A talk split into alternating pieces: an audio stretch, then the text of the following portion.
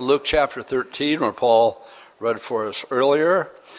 I've entitled the morning's message, The Necessity of Repentance, picking it up in verse 1 of chapter 13. Now, there were present at that season some who told him about the Galileans whose blood Pilate had mingled with their sacrifice. And Jesus answered and said to them, Do you suppose that these Galileans were worse sinners than other Galileans because they suffered such things? I tell you no. But unless you repent, you will all likewise perish. Or those 18 on whom the Tower of Siloam fell and killed them, do you think they were worse sinners than all other men who dwelt in Jerusalem? I tell you no. But Unless you repent, you will all likewise perish.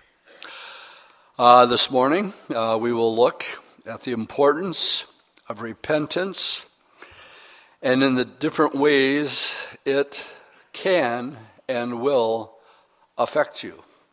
We'll also look this morning um, how the, the Lord actually views sinners um, we'll also be looking at the only sin that cannot be forgiven, uh, the unforgivable sin, which was called the blasphemy of the Holy Spirit. We'll be looking into the life of David and the consequences of trying to hide your sin. Uh, we will also look at um, the reasons, the real reasons people um, don't repent when they hear the gospel, uh, why they don't come to Christ with all the good news that it is. They exercise their free will and they choose not to accept God's free gift. We will um, look at the striving that goes on in our life when the Lord is convicting us of sin and how much the scriptures has to say about this wrestling match that we all go through when uh, we're convicted of sin and the Holy Spirit convicts us of sin, and the wrestling match that takes place. We'll give scriptures that look at that. We'll also look at the reality that God will forgive even the worst of sinners. So, sort of an overview um, there's a lot of theology that I could draw out of these five verses of Luke chapter 13, but let's go back and look at how the Lord views sin. And we just read it. He, he gave two comparisons. Evidently, the Galileans had a reputation anyway as being ruffians.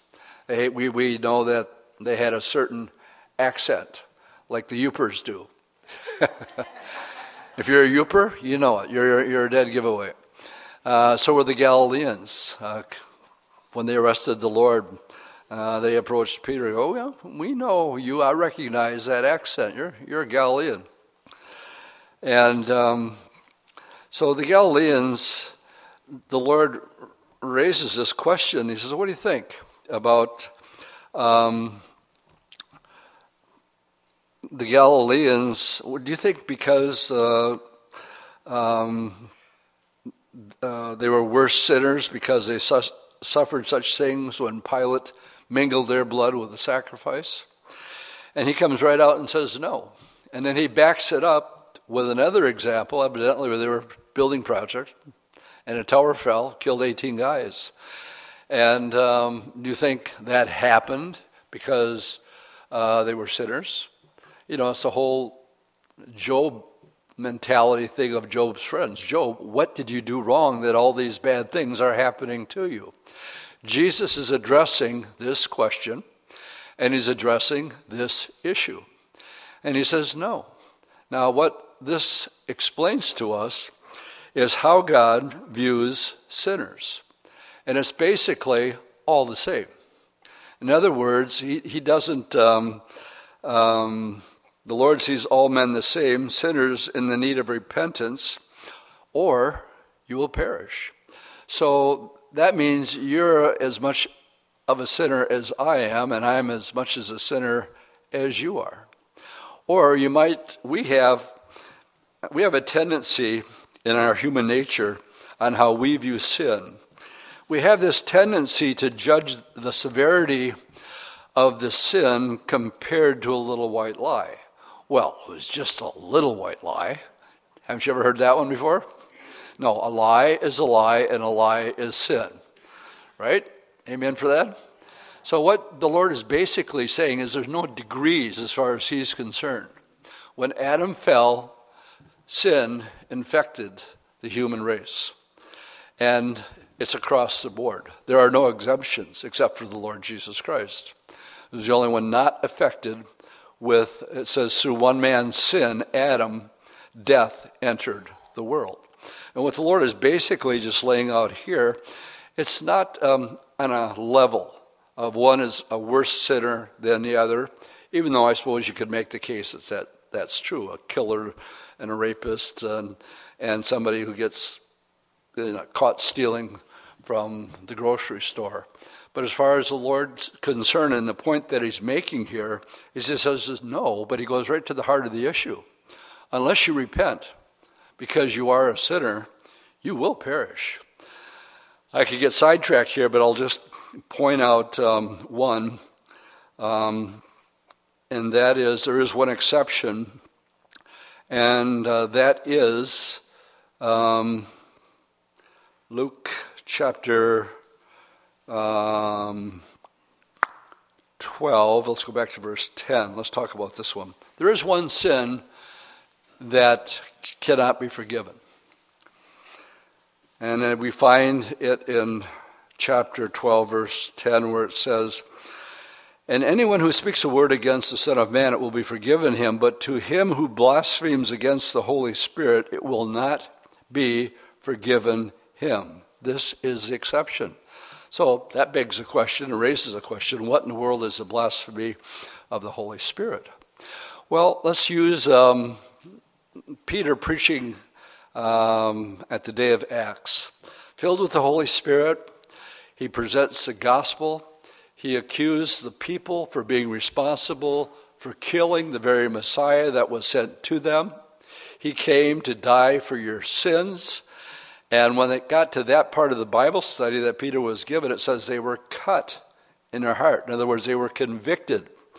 Last week we were talking about the main purpose of the Holy Spirit uh, before conversion is to convict the world of sin. And so while Peter was preaching, they go, he's absolutely right. We did do that. And it convicted them to the point where they asked the question so what do we do? Well, if we killed our own Messiah, now what? And the Lord says, repent and be baptized. And um, I'm sure there were more than 3,000 people there that day, but 3,000 people um, uh, accepted the Lord. But more people than that were there. We know it was Peter was preaching under the authority of the Holy Spirit because he was explaining to them the phenomena of uh, the Holy Spirit being heard and seen on the day of Acts. And he explains it. This is that which was spoken by the prophet Joel, that this was going to happen.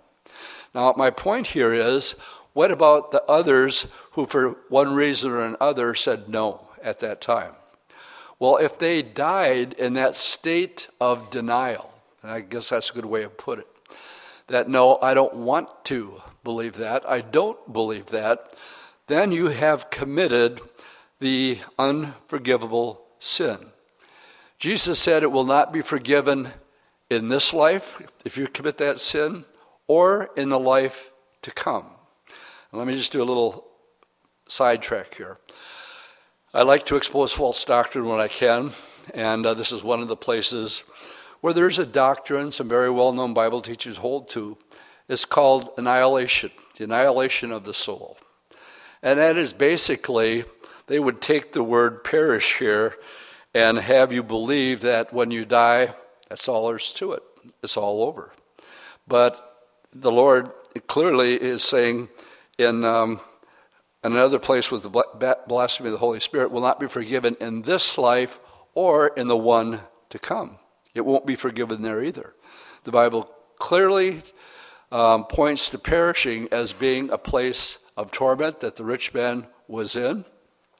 So when you come across the terminology of either soul sleep or the annihilation of the soul or um, um, when, a, when you die, it's all over. No. When you die, it's not all over. You will be just as aware and conscious of who you are, other people, just like the rich man who died and found himself in hell, the reality that there was nothing he could do about it, it was eternal. So, but it's so isn't appealing to the heart to think, yeah, if, if a guy dies, that that's just it. You just it's all over. You don't have to think about nothing else. The Word of God does not teach that. The Word of God teaches that there, if you reject the gospel, then the consequences are eternal, and there's nothing you can do to change it. Good place for an amen. This is what God's Word teaches. My emotions would like to maybe think otherwise, but God is just and God is holy, and therefore um, there are repercussions and, and uh, consequences for a person's sin. All right. Now, the gospel also is under attack today um, because we're narrow minded and bigoted, and, and um, um, we don't believe that uh, Allah and uh, Jehovah are the same God.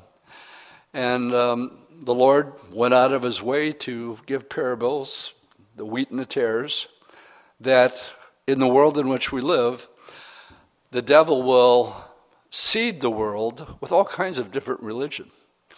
I was online yesterday uh, getting sidetracked from, I think, a Jan Markell program, and a woman who was giving her testimony about going, going to heaven. And after the interview, was, you never know with things like this whether it's legit or not. But the person doing the interviewing says, Yes, yes, I agree with you completely. It's like karma. And um, reincarnation, if you don't get it right the first time, you come back and you have another chance. Well, that's really appealing. Sounds nice. It's what most of people in India hold to uh, reincarnation. Um, but that's not what the Bible teaches. The Bible says once to die, and then the judgment. And um, if you're taking notes, Acts 4, verse 12 says, Nor is there salvation in any other, for there is no other name under heaven given among men by which we must be saved. I call it the narrow way. The Bible says the Christian walk is narrow, and few, not many, few will be that find it. But broad is the gate that leads to destruction, and many will be that find that. Now, as I watch our world spiral down, I do not expect it to get better.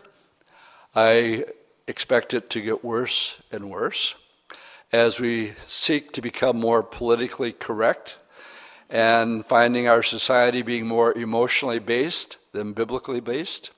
And I'll be straight with you guys. If you don't have this book under your belt and know what it says, you will be deceived in this generation. The deceptions are that great. And it's going to reach a crescendo by the time we get to Second Thessalonians chapter 2 at the rapture where it says, and a strong delusion will come, that they will believe the lie. They'll explain it all away. And um, let's move on. Um, ask the question why would men or women reject God's forgiveness uh, and turn from their sin? Turn with me to the Gospel of John, chapter 3.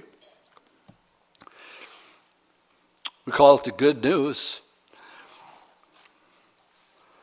To, have your slate wiped clean from your past, too good to be true. But it is true. But yet there's many who reject, and the question is why? Well, John 3, verse 18 to 21 tells us why people do not come to Christ.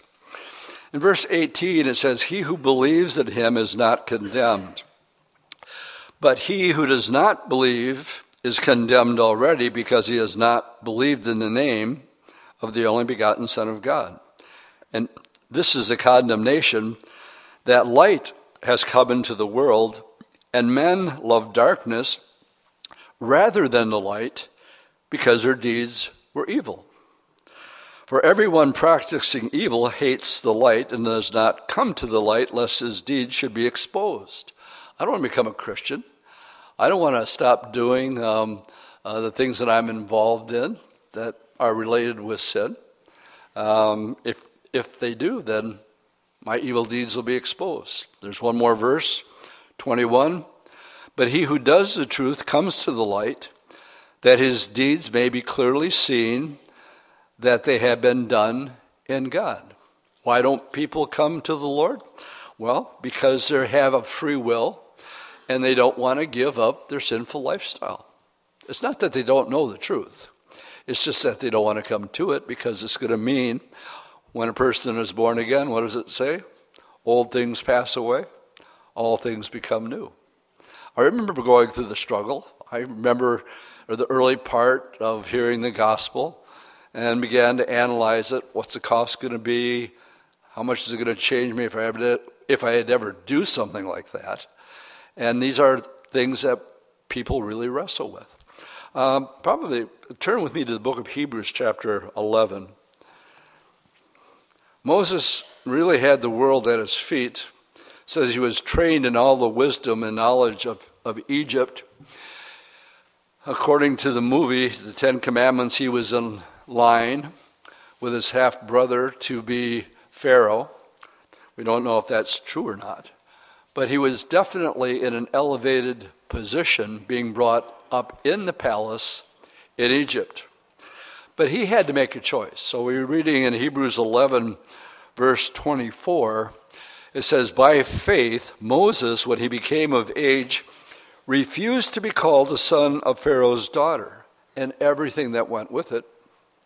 Choosing, I got that word not only underlined, but I got it in a box. Choosing rather to suffer affliction with the people of God than to enjoy the passing pleasures of sin. And I like this because the Bible's so honest. There is pleasure in sin, but it's passing. So he's saying, I'm make making a choice here. I get the world at my hands. I could be the world, I could be Pharaoh. But he sees his brothers suffering and he said, I'd rather choose the suffering with my people, who are God's people, than to enjoy the passing pleasures of sin, which is only for a period of time. He was wise because the passing pleasures of sin is this long, and eternity has no beginning or end. It always will be. He goes on to say, esteeming the reproach of Christ greater riches than the treasures in Egypt, for he looked to the reward. And by faith he forsook Egypt, not fearing the wrath of the king, for he endured as seeing him who is impossible. This is the chapter on faith. Why have we left the old ways? Why do we hold that there's something better? Um, because God's word clearly lays out a game plan, that He's got a kingdom that's coming. Uh, Revelation tells us you're going to rule and reign with Him. The degree of responsibility, according to a parable that he tells, is the degree of our faithfulness to him now. In big things, in little things, as long as you're faithful. He's not looking for ability, he's looking for availability. He's looking for you to exercise your free will to line up with his will. Another good place for an amen. So we, we find why don't people come to the light? Well, it's a choice. Everybody has a choice. And um, we live uh, by our choices. The next one what happens to the person who has sinned yet will not choose to confess his sin, but rather try to hide it? For this one, we need to go to uh, 2 Samuel chapter 11. And basically, I'm going to go through the, the whole chapter because um, um, to me, David is my hero. And I can't believe that this happened, yet it did because of his humanness. Came to pass in the spring of the year, chapter 11, at the time when kings go out to battle, that David sent Joab and his servant with him, and all Israel, and they destroyed the people of Ammon and besieged Rabbah. But David remained at Jerusalem. And then it happened one evening that David arose from his bed and walked on the roof of the king's house. And from the roof he saw a woman who was bathing. And the woman was very beautiful to behold. And David sent and inquired about the woman, and someone said, Is this not Bathsheba, uh, the daughter of Elam, the wife of Uriah the Hittite? And David sent messengers and took her. And she came to him, and he laid with her for she was cleansed from her impurity, and she uh, returned to her house. And the woman conceived, and then she sent word. So we have a period of time that has passed. David commits adultery with Uriah. Now, when you read about David's mighty men, the very last one it mentions of his mighty men was Uriah the Hittite. So now his sin is going to be exposed unless somehow he can conceal it. So, what he does is he calls for Joab. And he brings Joab in, and um, um, he sends for Uriah to come home. The way he wants to cover his, his tracks is to bring him back. You know, this phony conversation with us how's the war going? How's, how's Joab doing? Blah, blah, blah had him over for supper. Uh, you're getting tired. You, why don't we just call it a night and go home? And I'll, I'll talk to you again tomorrow.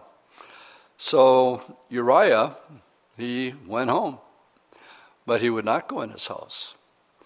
Um, he slept outside with his servants. And the next day, David gets the word, yeah, well, he went home, but he didn't go home and he didn't sleep with his wife. He stayed up all night. And David said, I brought you home so you get some R&R. What's the problem? And now we see the integrity of the man.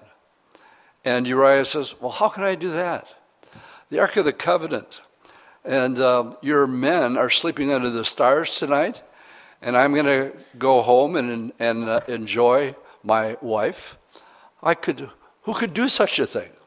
And I, um, that had to bring some sort of conviction upon David.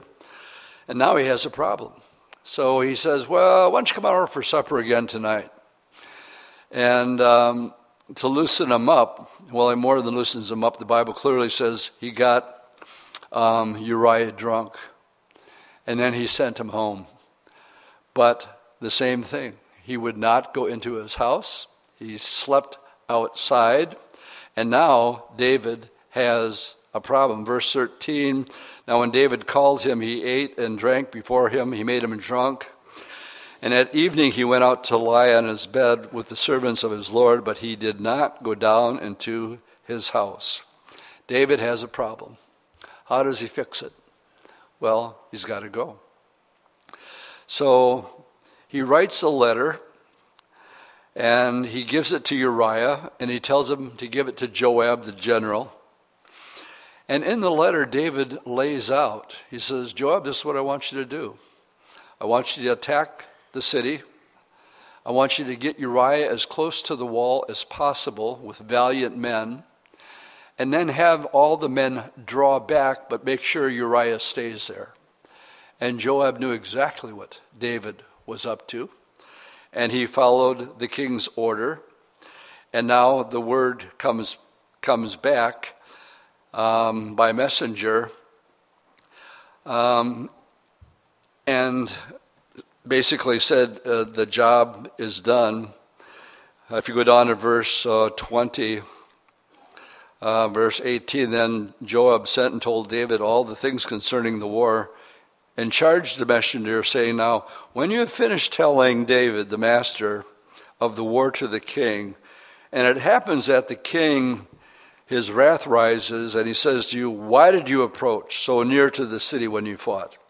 Didn't you know that they would shoot from the wall? um, who struck Abimelech, the son of uh, uh, Jer. Uh, was it not a woman who cast a, millstone on him from the wall? And by the way, Uriah the Hittite is dead also. And David just brushes it off and he says, Well, you know, verse 25, thus you shall say to, to Joab, Don't let the thing bother you. The sword devours one as well as the other. Strengthen your attack against the city, overthrow it, and so encourage him. Now, no sooner, verse 26 and 27, when the wife of Uriah heard that Uriah, her husband, was dead, she mourned for her husband. It would have been for a set time. The Bible doesn't tell us how long. But when her mourning was over, David sent and brought her to his house, and she became his wife and bore him a son. But the thing that David had done displeased the Lord. Now, before I go on to chapter 12, I would like you to turn to Psalm uh, 32.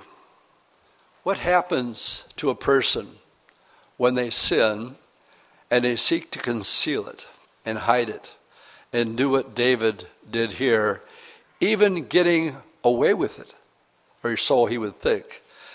Well, David would write about this experience in Psalm 51 and 32, and here it's after chapter 12. So we're going to go back to chapter 12.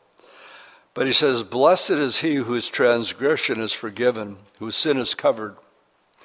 Blessed is the man to whom the Lord does not impute iniquity. When I kept silent, my bones grew old through my groaning all day long. During the period of time when he's sending the report to kill Uriah, during that period of time where he thought he had covered his sin, not only did he commit adultery, but he actually killed Bathsheba's husband. Murder and adultery. It was during this time that David is now telling what he was personally going through inside. When I kept silent, this is before he's busted by Nathan the prophet. When I kept silent, my bones grew old through my groanings all day long, for day and night your hand was heavy upon me. My vitality was turned into the drought of summer. That's what happens to people who hide their sin. You can hide your sin um, from everyone except two that's yourself and the Lord. And you have to live with that. And what it'll cause you to do, it'll be before you night and day. And there's no release from it until repentance. So he goes on to say, Then I acknowledge my sin. Well, he hasn't yet, but when he did, when I acknowledge my sin to you and my iniquity, I have not hidden. I said, I will confess my transgression to the Lord. For you forgave the iniquity of my sin, Selah. And uh, Psalm 32 is um, the, David writing what he was going through day and night, the torment that was in his soul because he was um, living an unconfessed sin. Back to um, 2 Samuel chapter 12. This is great. If ever a man is set up and busted, it was David. In chapter 12, we have the Lord sending Nathan, the prophet, to David said, David, I got a problem. I need some uh, kingly advice. Um, there was these two men in one city, one rich and the other guy was poor. And the rich man, he had all kinds of uh, flocks and herds, but the poor, the poor man in town, he only had one little lamb. And um, he nourished it, grew up with him, uh, slept with the kids, ate his own food, and um, it was like a daughter to him. So we would liken that to uh, your pet. What is it about dogs that are so irresistible? They are so, they love you no matter what. And can they hide their guilt when they've done something wrong? Oh, they're so terrible at it. Did you?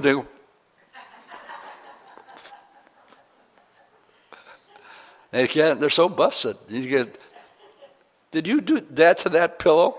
And uh, they're they're just so transparent and and talk about unconditional love. Um, I mean, there are dog people, right? And then there's cat people. Boy, do I know how to divide a crowd. All right, this is not my notes, but I can't resist. This is a story that um, um, the people didn't know me. When I was going to India in the 90s, I would stop. We have we actually have a castle. Uh, it's a Bible school. It's beautiful. It's in Austria.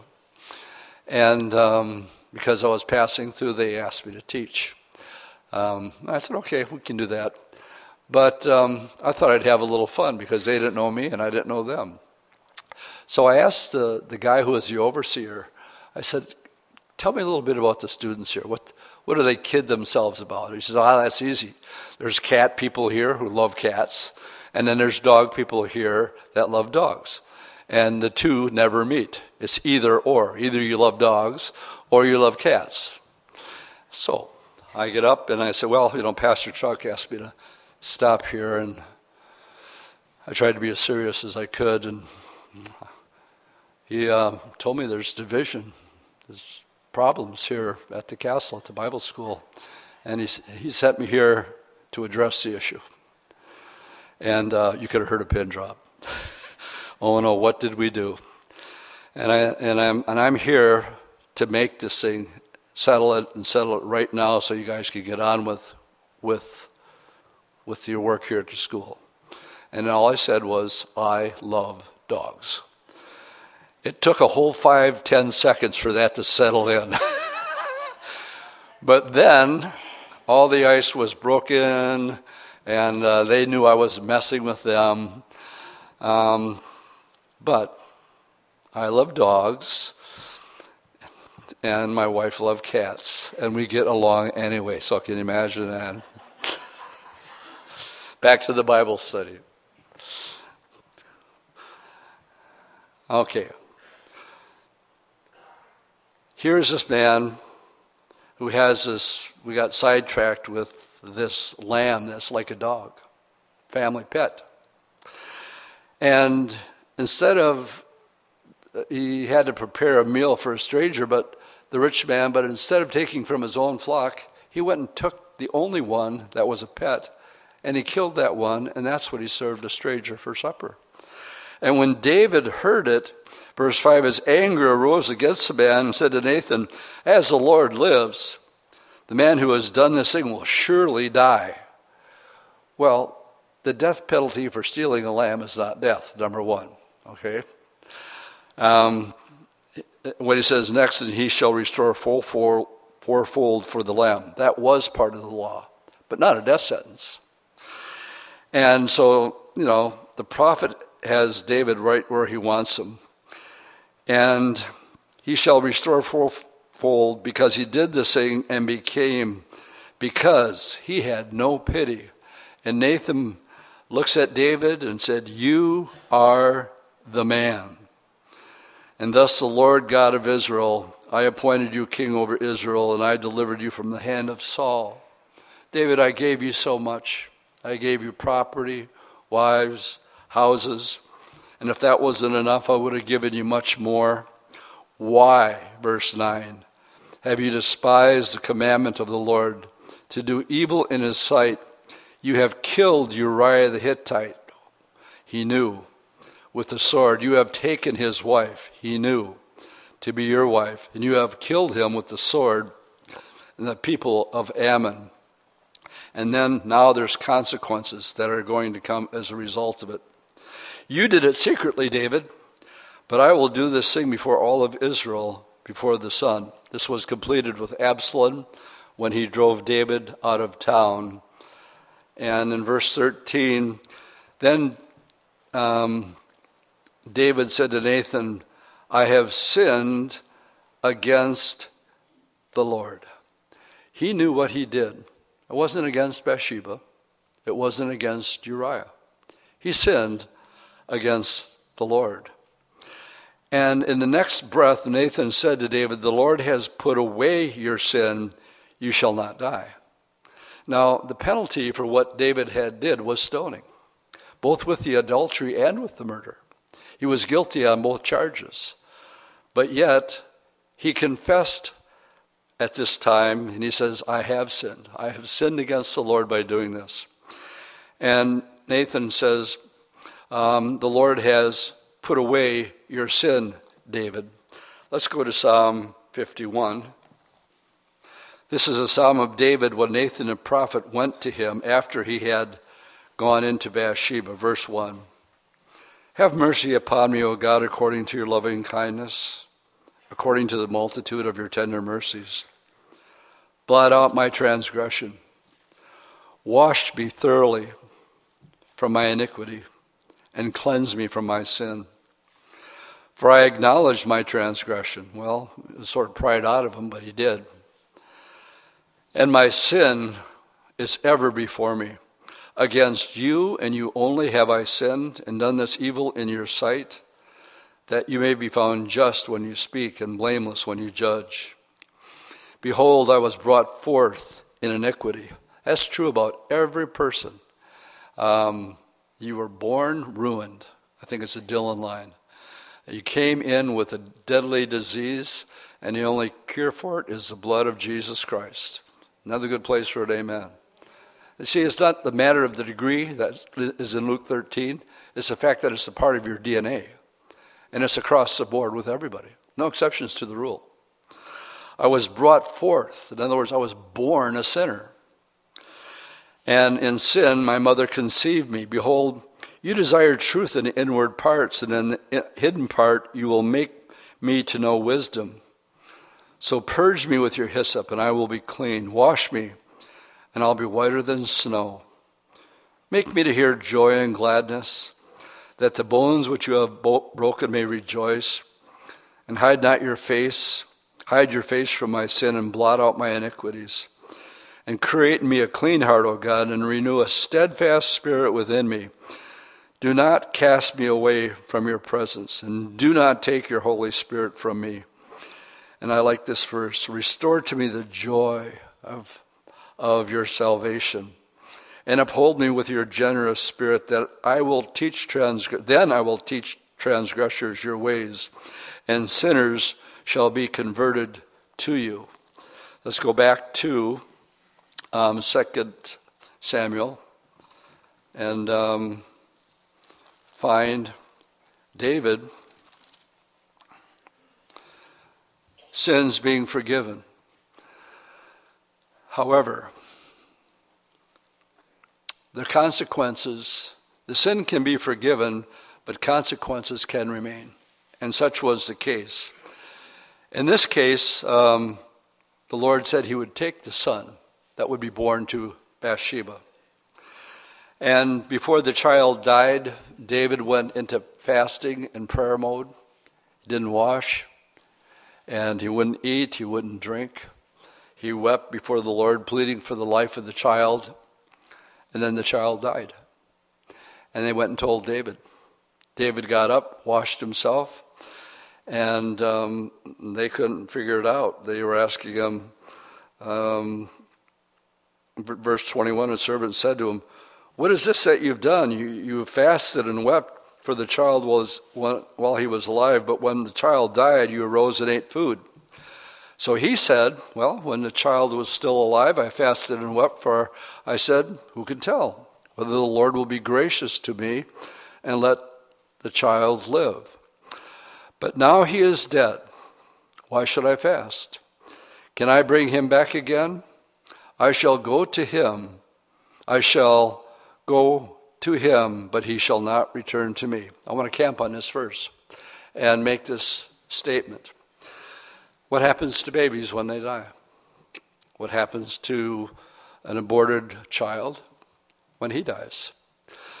This verse here is a verse that, for me, um, is sound biblical fact. And David saying, This baby is dead, and I'm going to go to him someday, but he's not going to return to me. David knew he was going to heaven. What happens when a baby dies? He's in heaven. Uh, I believe every person under the age of accountability. What's that, Dwight? Well, it gets to that place we'll be talking about it when we get to Jonah in just a little bit.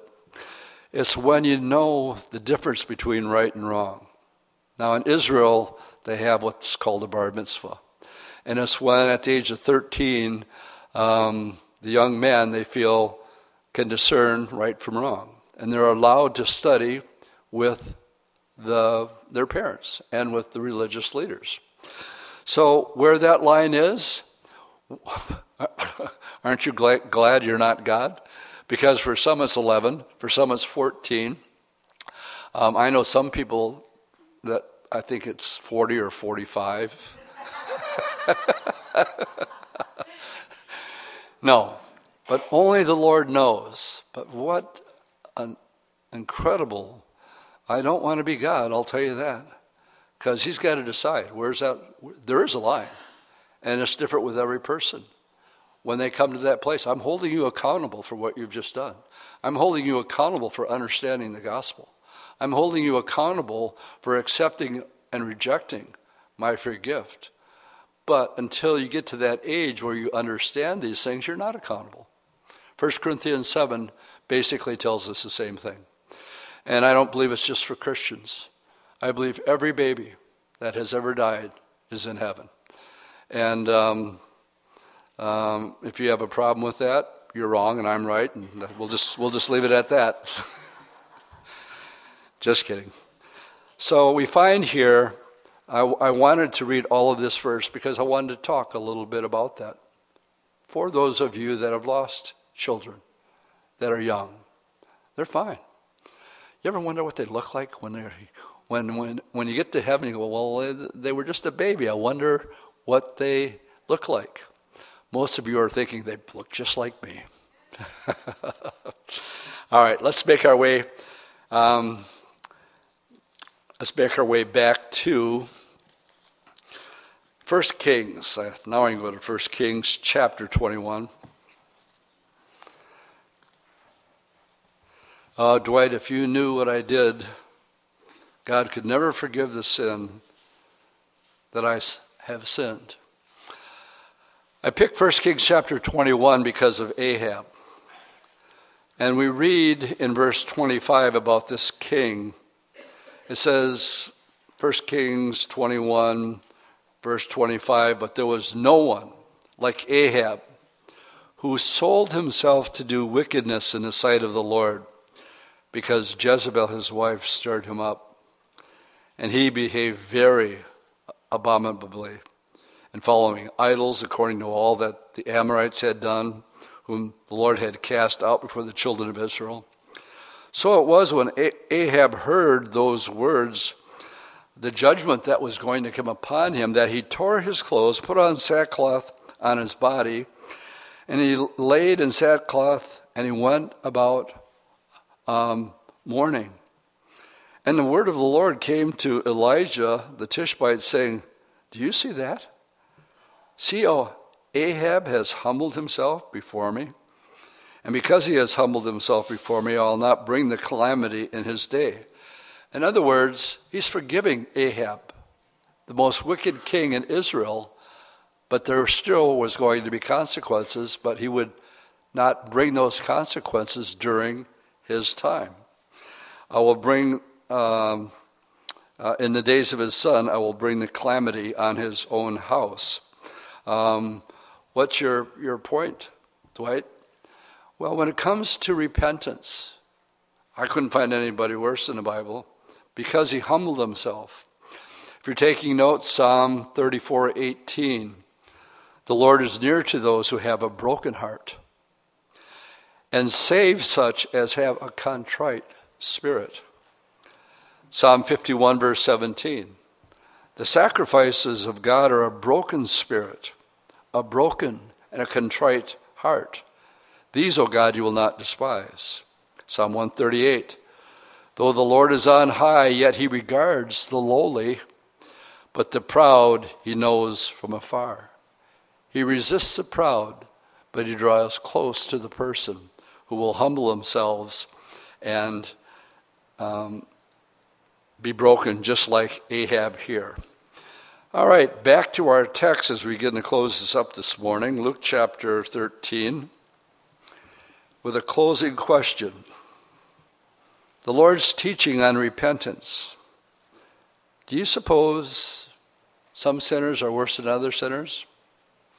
Not in God's book, because we're all sinners. The Bible says all have sinned and fallen short of the glory of God. Now, if you can take that out of the Bible study this morning. And it's not an, it's not an issue of how bad your sin is, it's the fact that you're just a sinner. And then he says, unless you repent, because all have sinned, you will perish. If you don't accept God's grace, you will go to hell. And um, unfortunately, we don't hear too many fire and brimstone messages these days. They want it just the other way around. Tell me something I want to hear, it'll make me feel good. I don't want to hear about hell. I don't want to hear about the consequences of my sin. I don't want to hear any of that stuff. Makes me nervous. It better make you more than nervous. I like to say that ignoring the gospel is like playing Russian roulette with your soul. The, the danger of it. And I've said it once, I've said it a hundred times. I wouldn't walk across that street if I didn't know for sure my sins were forgiven. Because I might get hit by a car between here and there. And that's, that's the fear. It says the fear of the Lord leads a person to repentance. And when we read the Bible correctly, the Bible has an awful lot to say about repentance. What was the first words of the Lord? Repent. The kingdom of heaven is at hand. Here's what's at stake here. And repentance and a broken and a contrite spirit is the only way to avoid it. So here's my closing question Have you turned from your sin and accepted through repentance the free gift of God's grace through Jesus dying in your place? Are you having and living in any hidden sin that nobody knows about except you and the Lord. My Bible says, Be careful, your sin will find you out. You see, it's only a matter of time. And so you can shorten the process and um, um, be like David. You'll be able to sleep again at night. Your, your bones won't grow weary. You'll have the joy of the Lord again and fellowship. Sin separates us from God. Return unto me, Lord, the joy of my salvation. I want to be free again. You want to be free again? Get rid of the hidden sin. Don't pretend it doesn't exist and don't try to cover your tracks like David. 2 Corinthians 5, one of the greatest verses in the Bible, for he made him who knew no sin to be sin for us, that we might become the righteousness of God in him. I'd like to close and somebody's saying, Dwight, you already said that once. I'd like to close with an Old Testament picture of real repentance, what it looks like. So let's turn to the book of Jonah. Jonah is one of the minor prophets. It is right after the book of Obadiah, and it is right before the book of Micah. And as you're turning, I'm going to give you a little. We were here on Wednesday evening, so this will be familiar verses to you. The Ninevites were the worst of the worst. They were brutal beyond belief with the people that they would capture, and they would torture them. But the Lord calls Jonah and he says, Jonah, I'm going to send you to Nineveh, and um, I, I, want you to um, uh, tell them that they need to repent, and because I'm going to bring judgment on them. So, uh, Jonah goes down to Joppa, a beautiful, quaint city um, on the Mediterranean, and uh, he gets in a boat and he heads for Tarshish, which is in the opposite direction of Nineveh. And uh, so he's on the run. The Lord told him to go to Nineveh. He's on his way to Tarshish.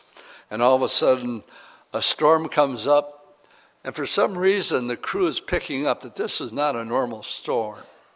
So they're going around talking to each other. Everybody calling your God. They're throwing cargo over overboard and everything, trying to lighten the ship. They tried rowing back to shore, but was only getting worse. Jonah's down in the deck. He's sleeping.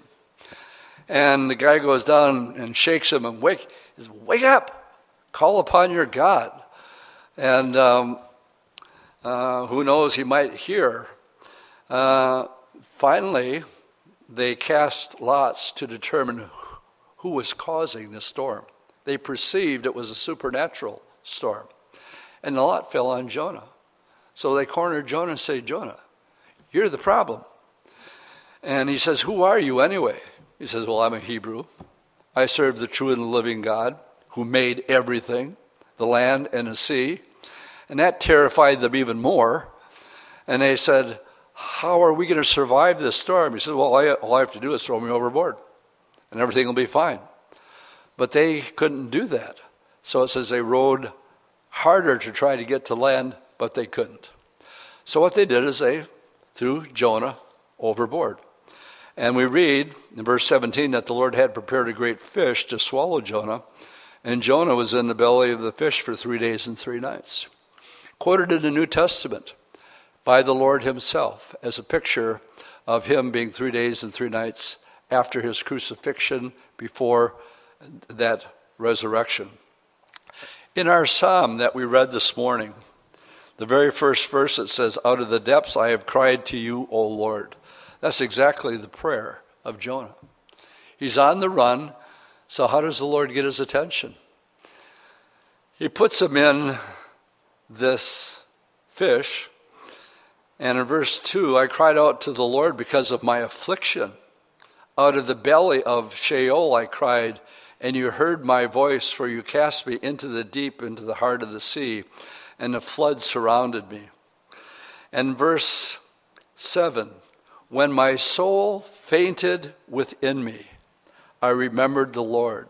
There's another psalm that says, um, until, I went, until I was afflicted, I went astray. Are you mean to tell me that God uses affliction to get our attention? The answer to that question is absolutely.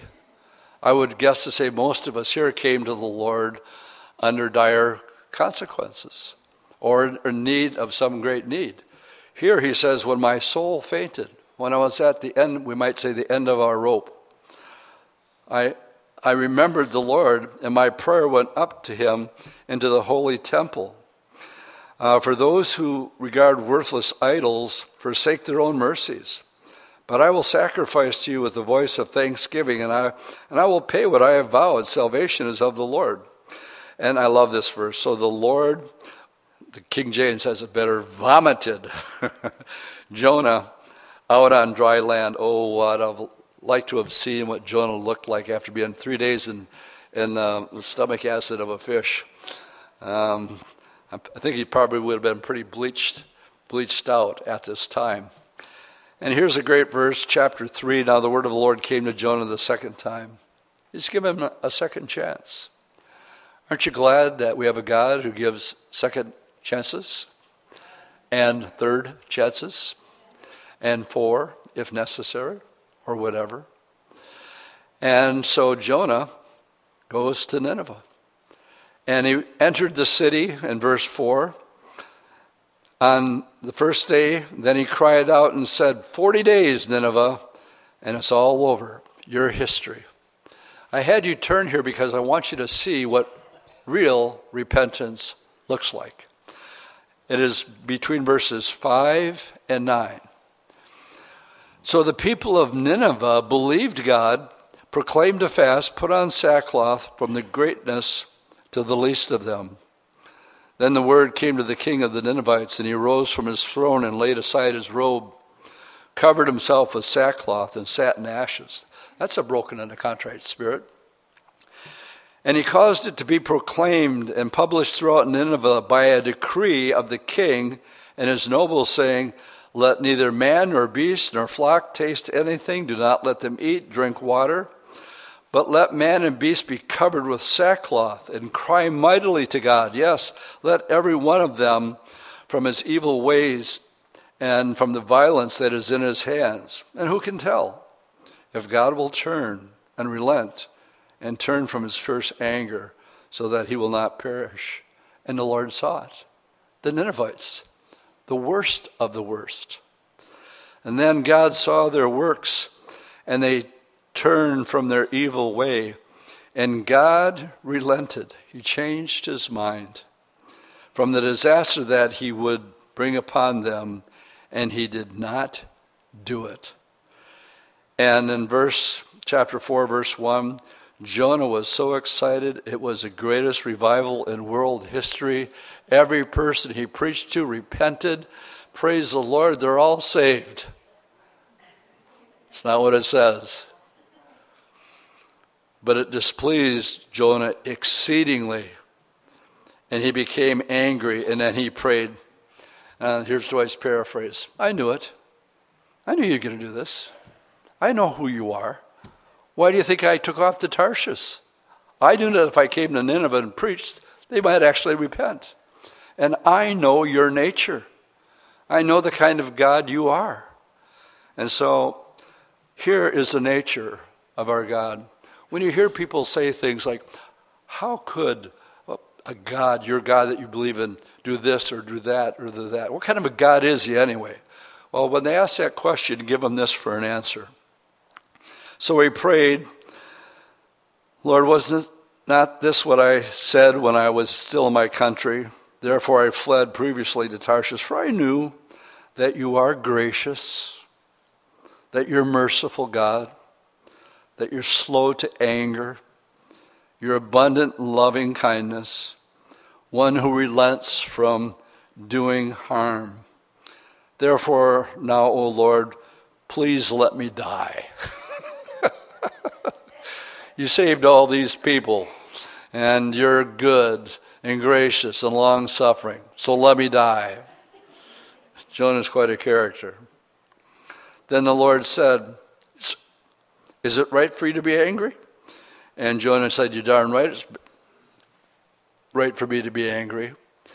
And I, am thinking he's bleached out and it's hot, and um, the sun is scorching his head, so the Lord causes a plant to come up, gives him shade for a day. But then he created a worm, and the worm ate the plant, and the plant died, and now he doesn't have any shade. And uh, Jonah's pouting about it. Well, my plant died and it's giving me shade, and now I don't have any shade of my head. And the Lord's using it as an object lesson for Jonah. He said, Jonah, come here. You're having compassion on this plant that covered your head and gave you a little comfort. And he says in verse 10, You had pity on the plant from which you have not labored and not made it grow, which came up in a night and perished in a night. And should I not pity Nineveh, that great city, in which there are more than 120,000 persons who cannot discern between their right and their left hand and much livestock? What does that mean? Well, when a kid finally figures out, oh, this is my this is my right hand, and this is my left hand.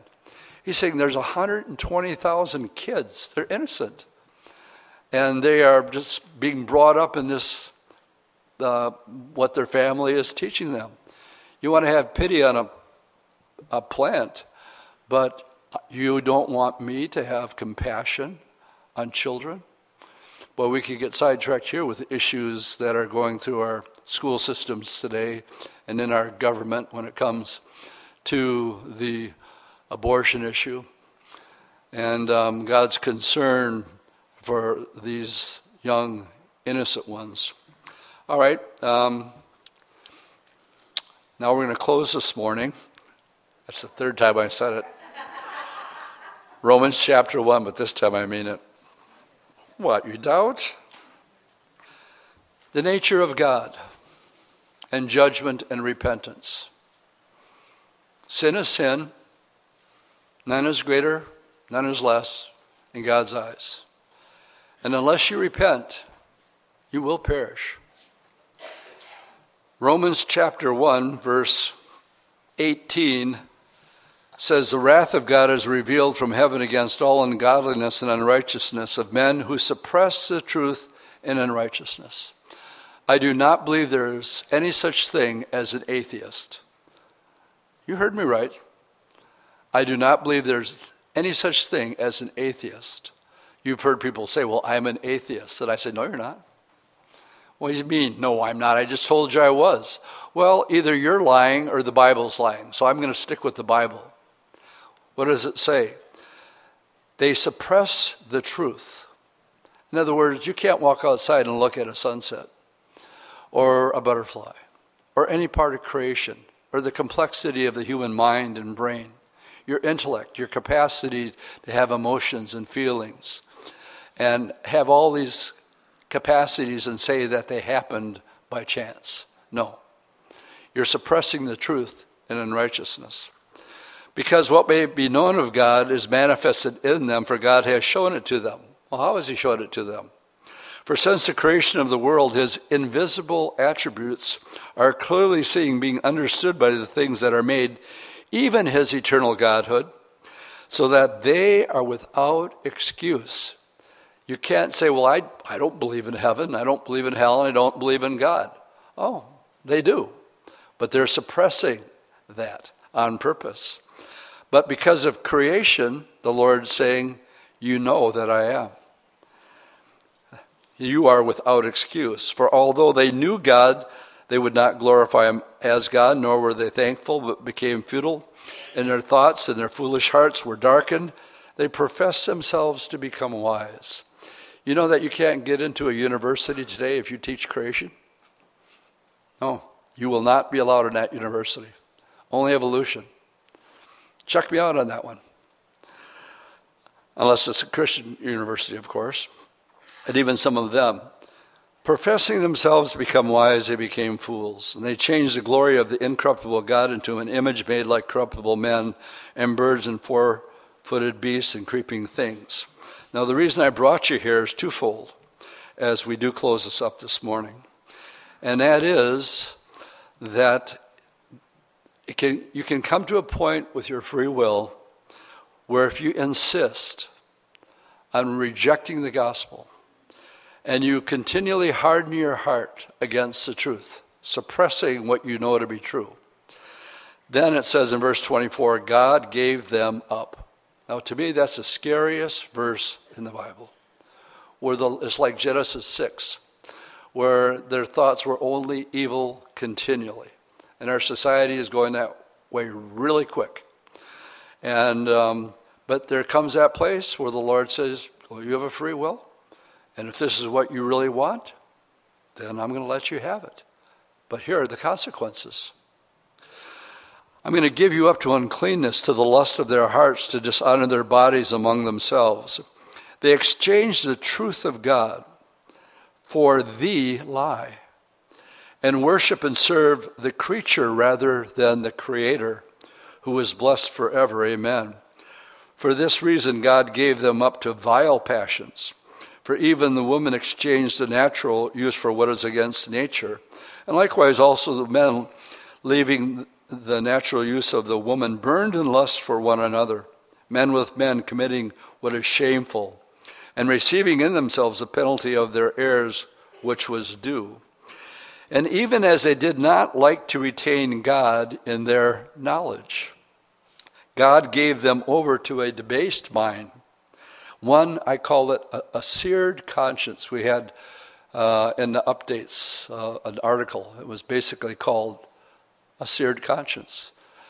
A seared conscience is a conscience that can kill without any remorse or any regret gave them over to a debased mind to do things which are not fitting, being filled with all unrighteousness.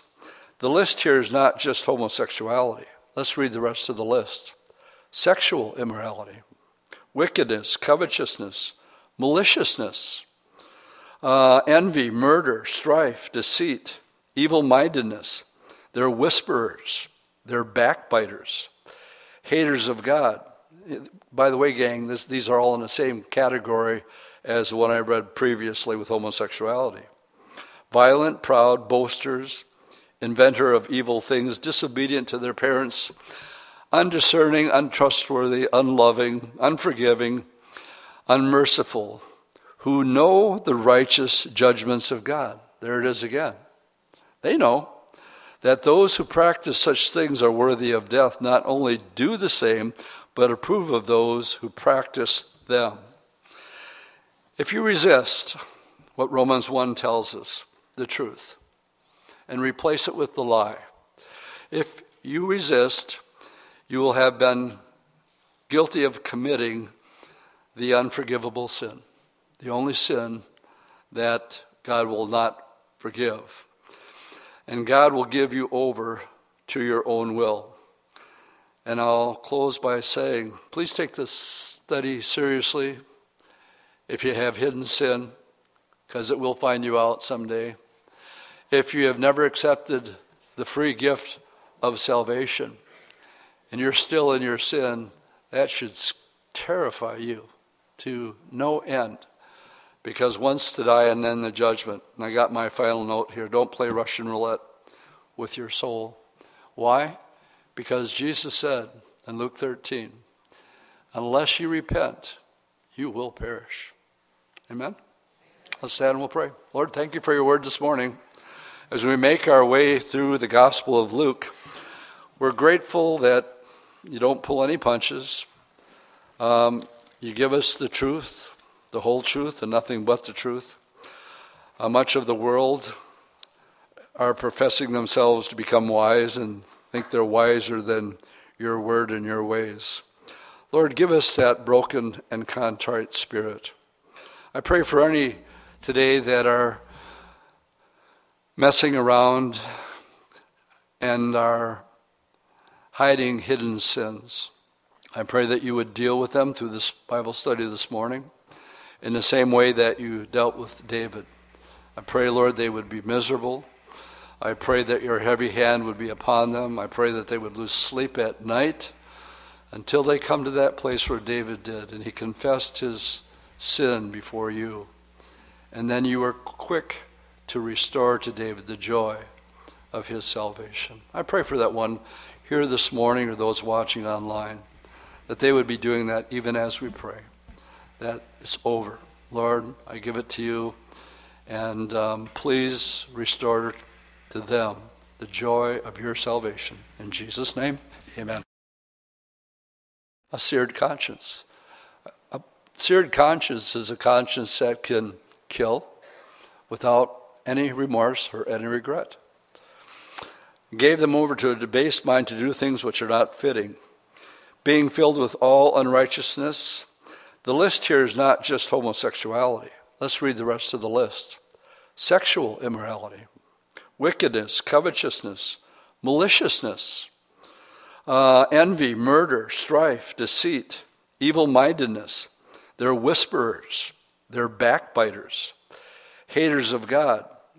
By the way, gang, this, these are all in the same category as the one I read previously with homosexuality violent, proud, boasters, inventor of evil things, disobedient to their parents, undiscerning, untrustworthy, unloving, unforgiving, unmerciful, who know the righteous judgments of God. There it is again. They know that those who practice such things are worthy of death not only do the same, but approve of those who practice them. If you resist what Romans 1 tells us, the truth and replace it with the lie. If you resist, you will have been guilty of committing the unforgivable sin, the only sin that God will not forgive. And God will give you over to your own will. And I'll close by saying please take this study seriously if you have hidden sin, because it will find you out someday if you have never accepted the free gift of salvation and you're still in your sin, that should terrify you to no end. Because once to die and then the judgment. And I got my final note here don't play Russian roulette with your soul. Why? Because Jesus said in Luke 13, unless you repent, you will perish. Amen? Let's stand and we'll pray. Lord, thank you for your word this morning. As we make our way through the Gospel of Luke, we're grateful that you don't pull any punches. Um, you give us the truth, the whole truth, and nothing but the truth. Uh, much of the world are professing themselves to become wise and think they're wiser than your word and your ways. Lord, give us that broken and contrite spirit. I pray for any today that are messing around and are hiding hidden sins. I pray that you would deal with them through this Bible study this morning in the same way that you dealt with David. I pray, Lord, they would be miserable. I pray that your heavy hand would be upon them. I pray that they would lose sleep at night until they come to that place where David did and he confessed his sin before you. And then you were quick to restore to David the joy of his salvation. I pray for that one here this morning or those watching online, that they would be doing that even as we pray. That is over. Lord, I give it to you, and um, please restore to them the joy of your salvation. In Jesus' name, amen.